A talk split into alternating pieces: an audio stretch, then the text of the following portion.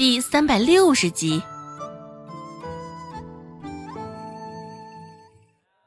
周芷想了片刻，这才想起来他说的银子是什么意思，像是墨水滴入水中一般，周芷脸上的笑意也迅速的润开了，一脸笑意的点点头，刚想开口，却被顾寒生抢了个先。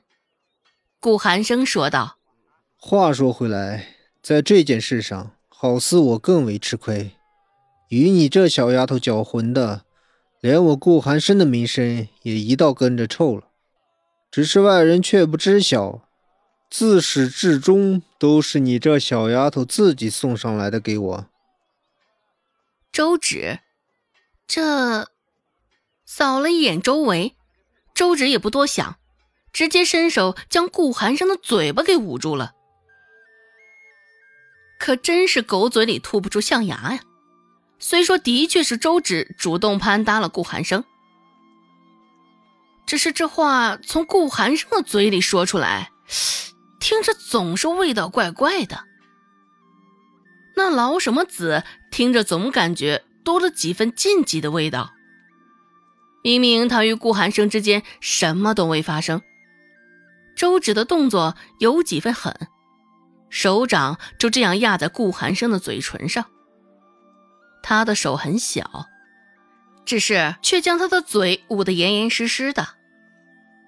因为经常做活，周芷那手掌心有些粗粝，只是顾寒生的嘴唇却是柔软极了，一个粗粝，一个柔软，一个温热，一个微凉。等周芷反应过来这般反差，原本无意的脸上也是一下子红透了。身高之间的差距，为了捂住顾寒生的嘴，周芷这时候还垫着脚，一时之间羞涩不堪。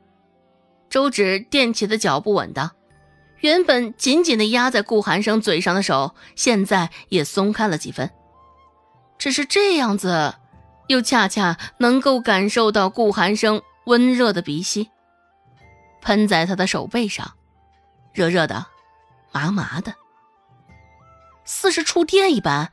周芷快速地撤回了手。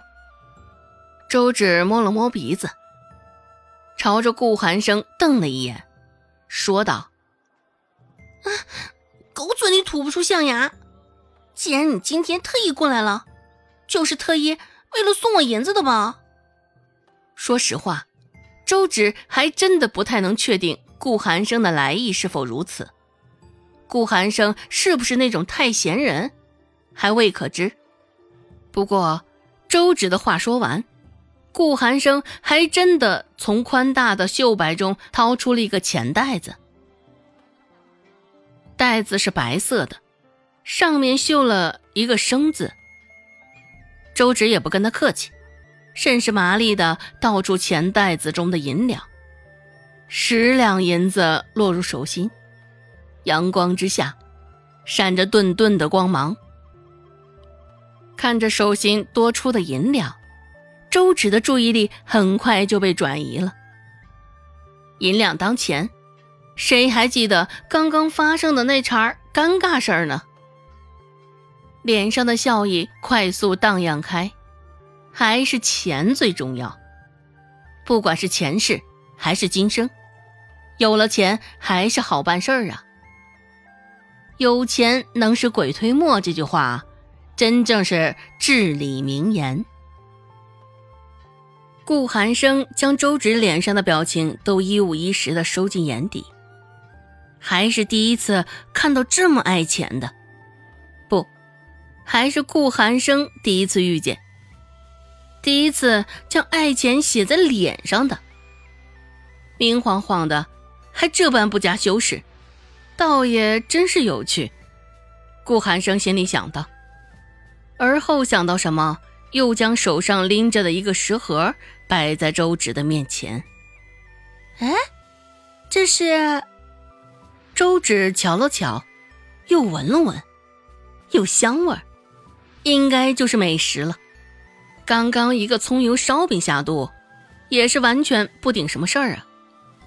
现在闻着这股子香味儿，周芷的馋虫完全就被勾起来了。这是佟掌柜送来赔罪的八宝饭，这般甜腻腻的我们都不爱吃，只是里面加了那么多食材，扔了也是怪可惜的。真这么好心？周芷怀疑。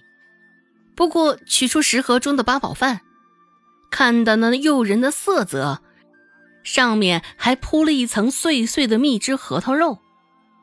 周芷也不管那3721，直接就挖了一勺子塞进嘴里，甜甜的，只是又不过分的腻，恰到好处的入味，甚是好吃，其中还带着几分坚果的醇香，水果的清香，融合在一起，还真的难以言喻的美味。这同济酒楼这庖丁的手艺真的是不错呢。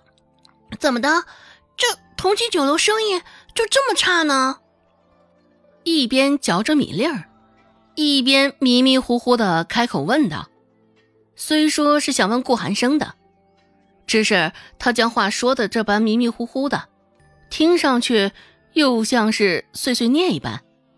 周芷刚吃的忘乎所以，就听见顾寒生的声音在旁边响起。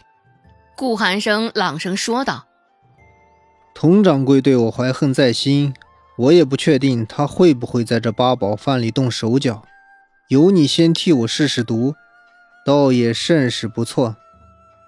周芷一口八宝饭正要咽下去，听到顾寒生这么讲，一口饭直接吃呛了。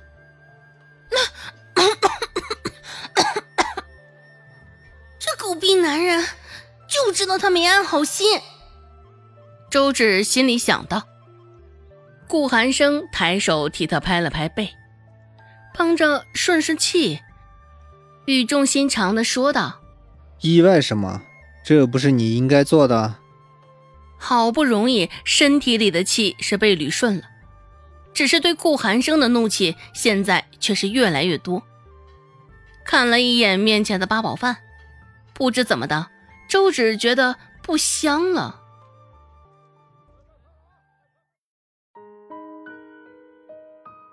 本集播讲完毕，感谢您的收听，感兴趣别忘了加个关注，我在下集等你哦。